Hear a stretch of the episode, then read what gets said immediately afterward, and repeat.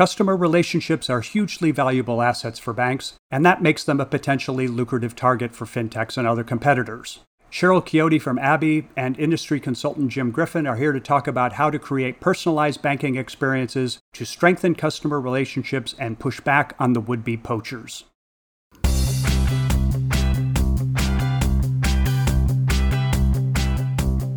Actionable insights can help power smart decisions.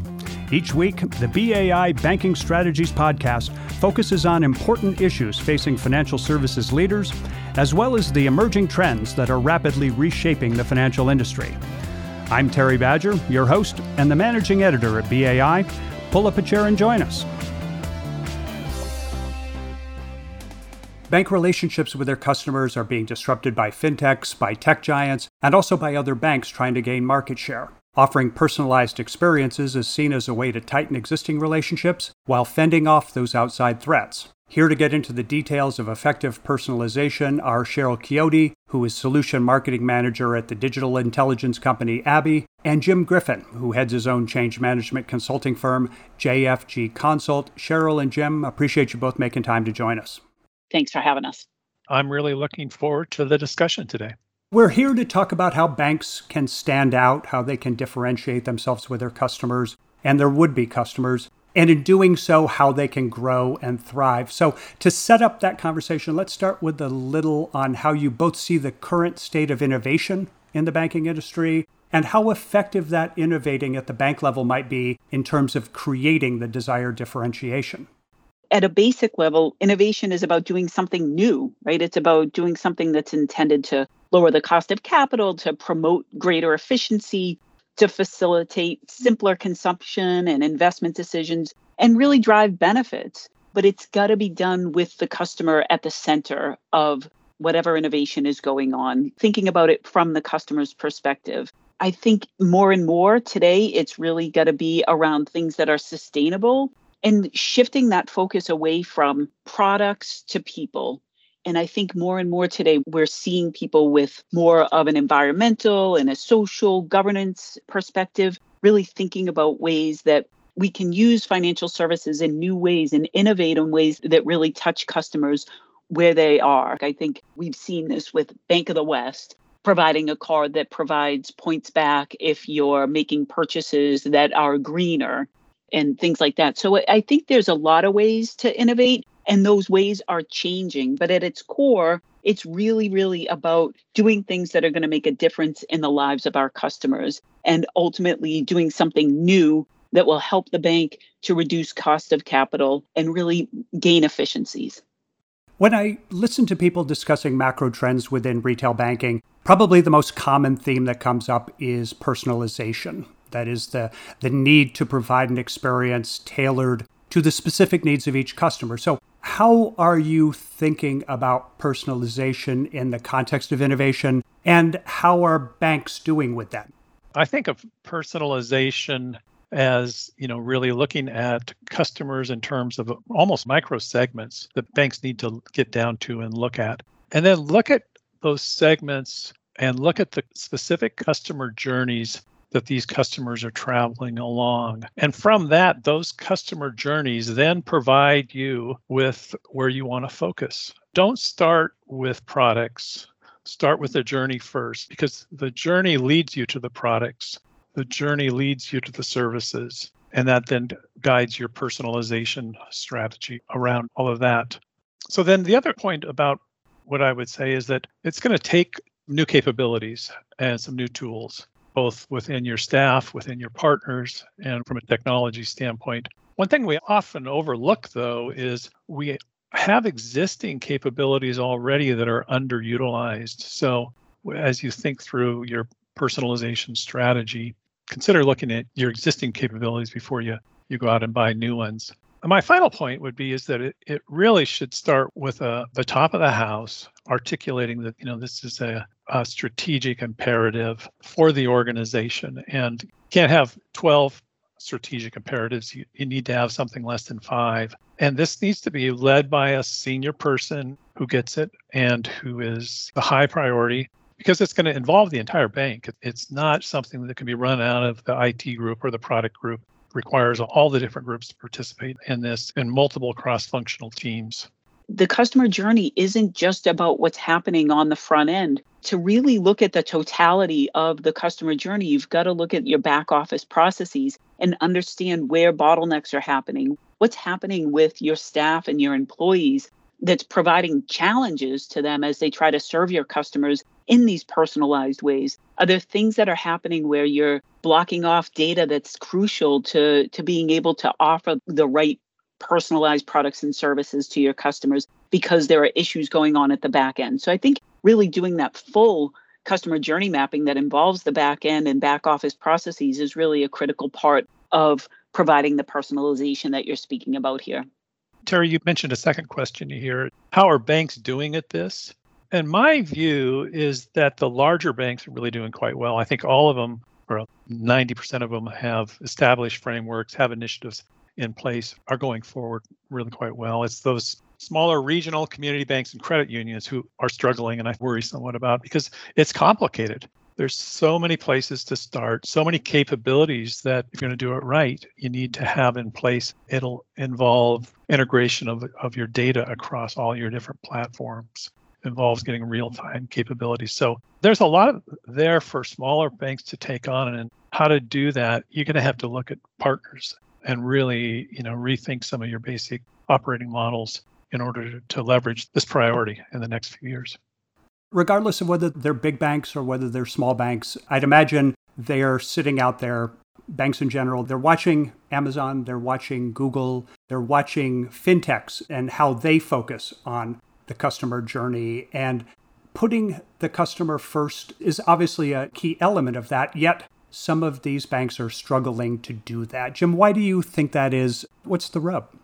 part of it is that well banks we live in an environment where we're highly regulated and we're risk averse and there's a lot that kind of combats that to achieve that we are functionally organized and we oftentimes need to hit our functional organizational goals and those become the priority and customer first or customer goals or customer values those become secondary we say the words the the top of the house will say you know customer first and so forth. But when you're under a tremendous amount of pressure and we're all working 10 hour days, we need to hit our oftentimes our organizational. So I think that's a huge thing. Second piece I would say is that it requires truly a mind shift. I think change is hard on all of us, particularly when we're talking about a mind shift.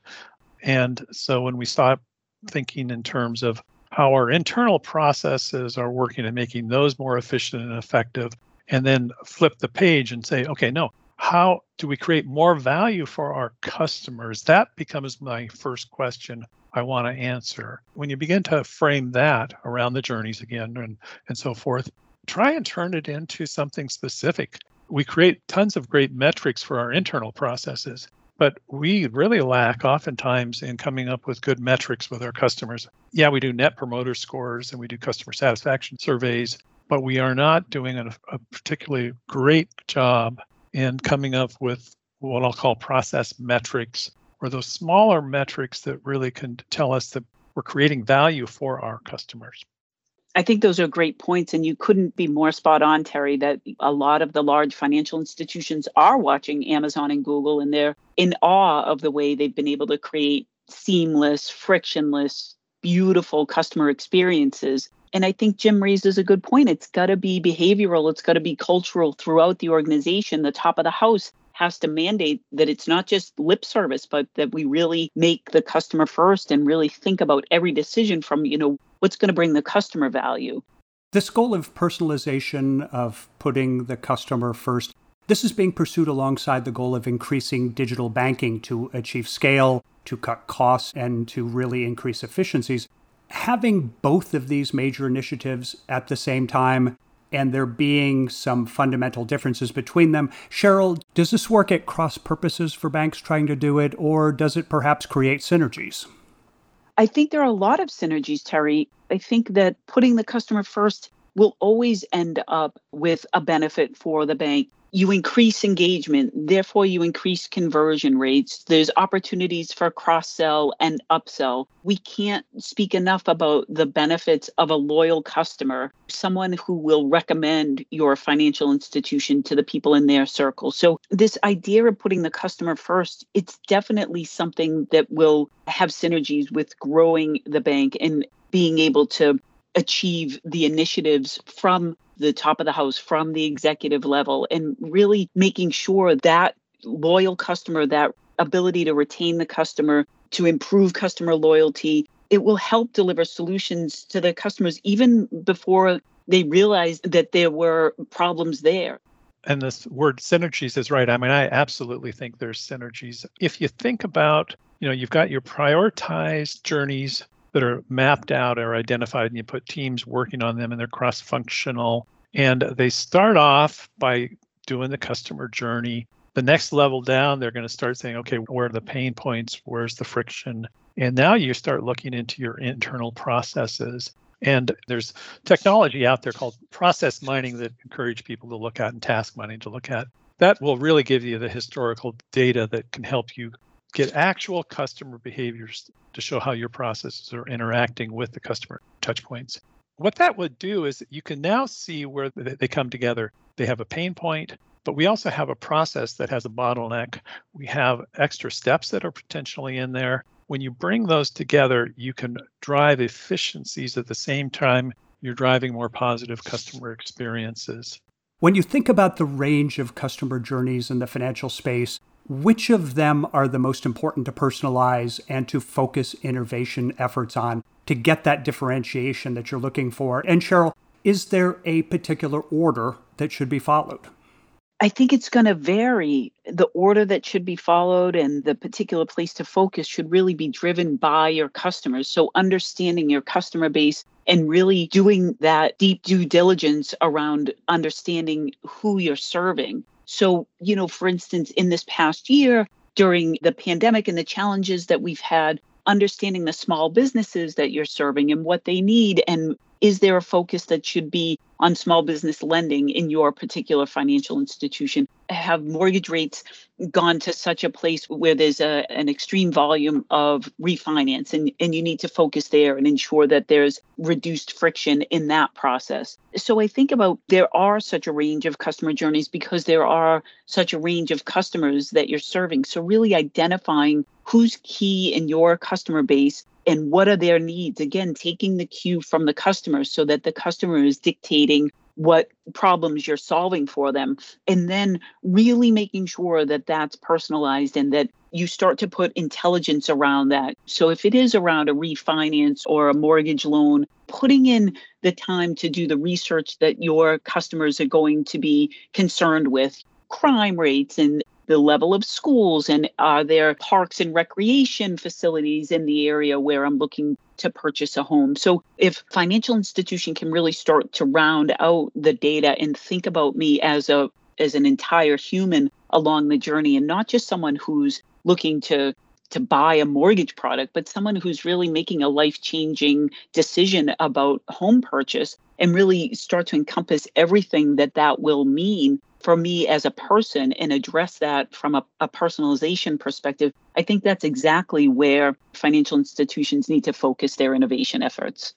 On this personalization journey, this customer first journey, is there essentially one path or just a few basic paths for banks to follow? Or does each financial institution, are they going to have to carve out their own unique path based on their culture? Or does the culture shift to meet the personalization imperative? Jim, how do you envision all that working out?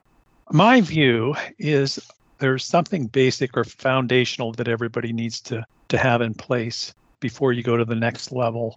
Your good feature functionality, if you've got a hole there or you need to improve something like that, that that's a must have. Good service quality, good operational processes, and then the key, uh, you know, integration of data. So I'd say everybody should get those things, the foundations in place. And then the next level is then you can get on to you know data driven insights and that's going to require the machine learning the ai and so forth and then where we're going with all of this is through the open technology the open apis open data models and then finally i'll just say a much greater focus on user experience and bringing in design thinking. Those are just going to be so key to how and what will drive the innovation going forward. Competitively speaking, one of the advantages enjoyed by neobanks, challenger banks, and fintechs is that they are not burdened by legacy systems in the way that so many of the incumbent banks are. How much of an impediment is this older technology and the resulting data silos that are part of that? How much of an impediment is this when it comes to trying to connect better with customers and to strengthen that important relationship, Cheryl? We talk a lot about the legacy systems. We're not going to be able to find people who know COBOL anymore, right? People aren't going to school for that. So I do think this is going to continue to be an issue. And there's only so long that we can put band aids on the problem. But there are a lot of platform technologies that allow you to kind of build on top of different systems so that you can get vision into the systems and start to break down those silos. The ability to really connect across the data silos, I think is going to be hugely important for these incumbents to compete with the challenger banks. Many of the incumbents that you're referring to, I think, were grown out of mergers and acquisitions, and they came together with disparate systems, which has made a lot of this quite difficult and makes it challenging to connect with the customers and get that true kind of personalized experience going. And then the other piece is the even the legacy systems, the later generations of legacy systems anyway, they have capabilities in there. They have configuration capabilities in there. And it goes back to my statement that we sometimes forget to utilize what already exists. So look inside and say, can I do some configuration, which is a heck of a lot easier to do than doing some whole new product or some major system integration type of activity. It's the capabilities are oftentimes there. We just overlook them because we're so, so busy with everything else going on. Of course, the stronger the relationship and the trust, the, the greater the likelihood that the customer will open up to sharing more data. And this can make the relationship even more personalized. Jim, you've mentioned data, you've mentioned data processes a number of times in our conversation. What are the challenges here in terms of keeping data secure and teasing out the valuable insights from that vast amount of customer data that they already have on hand. And while banks have a lot of data, do they necessarily have the right data to truly create the personalized experiences for their customers? So great question, and it's a you know it's a hard question. It's a critical question because data security and privacy needs to be at the top of the house. One of the strategic imperatives that are worked on and addressed. And the bad guys are, you know, advancing their capabilities all the time, and the good guys need to really have great defenses against all that stuff. I really think many times that I worry again, again with the smaller organizations being able to s- provide the resources to do all of this. So coming up with good partnerships and leaning on your partners real critical there. How you authorize people real clearly, whether it's face recognition, you know, the, all the thumbprints, that's going to continue to evolve. And then it's going to go back to, I'll say, the behavioral analytics, because if you're observing and recording how your customers are interacting with you, you can see interactions that may be suspicious. And through pulling in that data, applying machine learning and AI, you can detect these things ahead of time and potentially block some of those things. I mean, this is a really hard problem, and I think it needs to be right up there at the top of the house.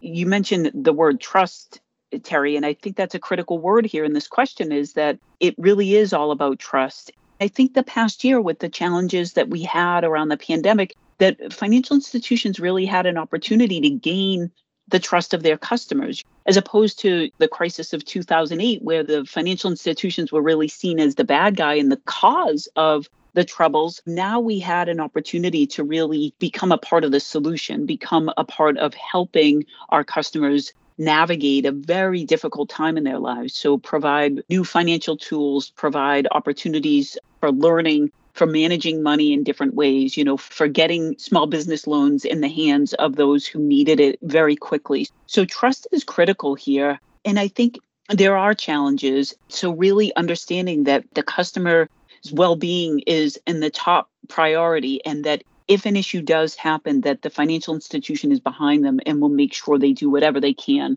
to rectify the problem. Yeah, for banks, this may be an advantageous time to make a move if they're going to make a move to keep that focus on the customer and by extension on the relationship. So, Cheryl Chiodo from ABBYY, Thanks again for joining us on the BAI Banking Strategies podcast. And Jim Griffin from JFG Consult, thank you as well.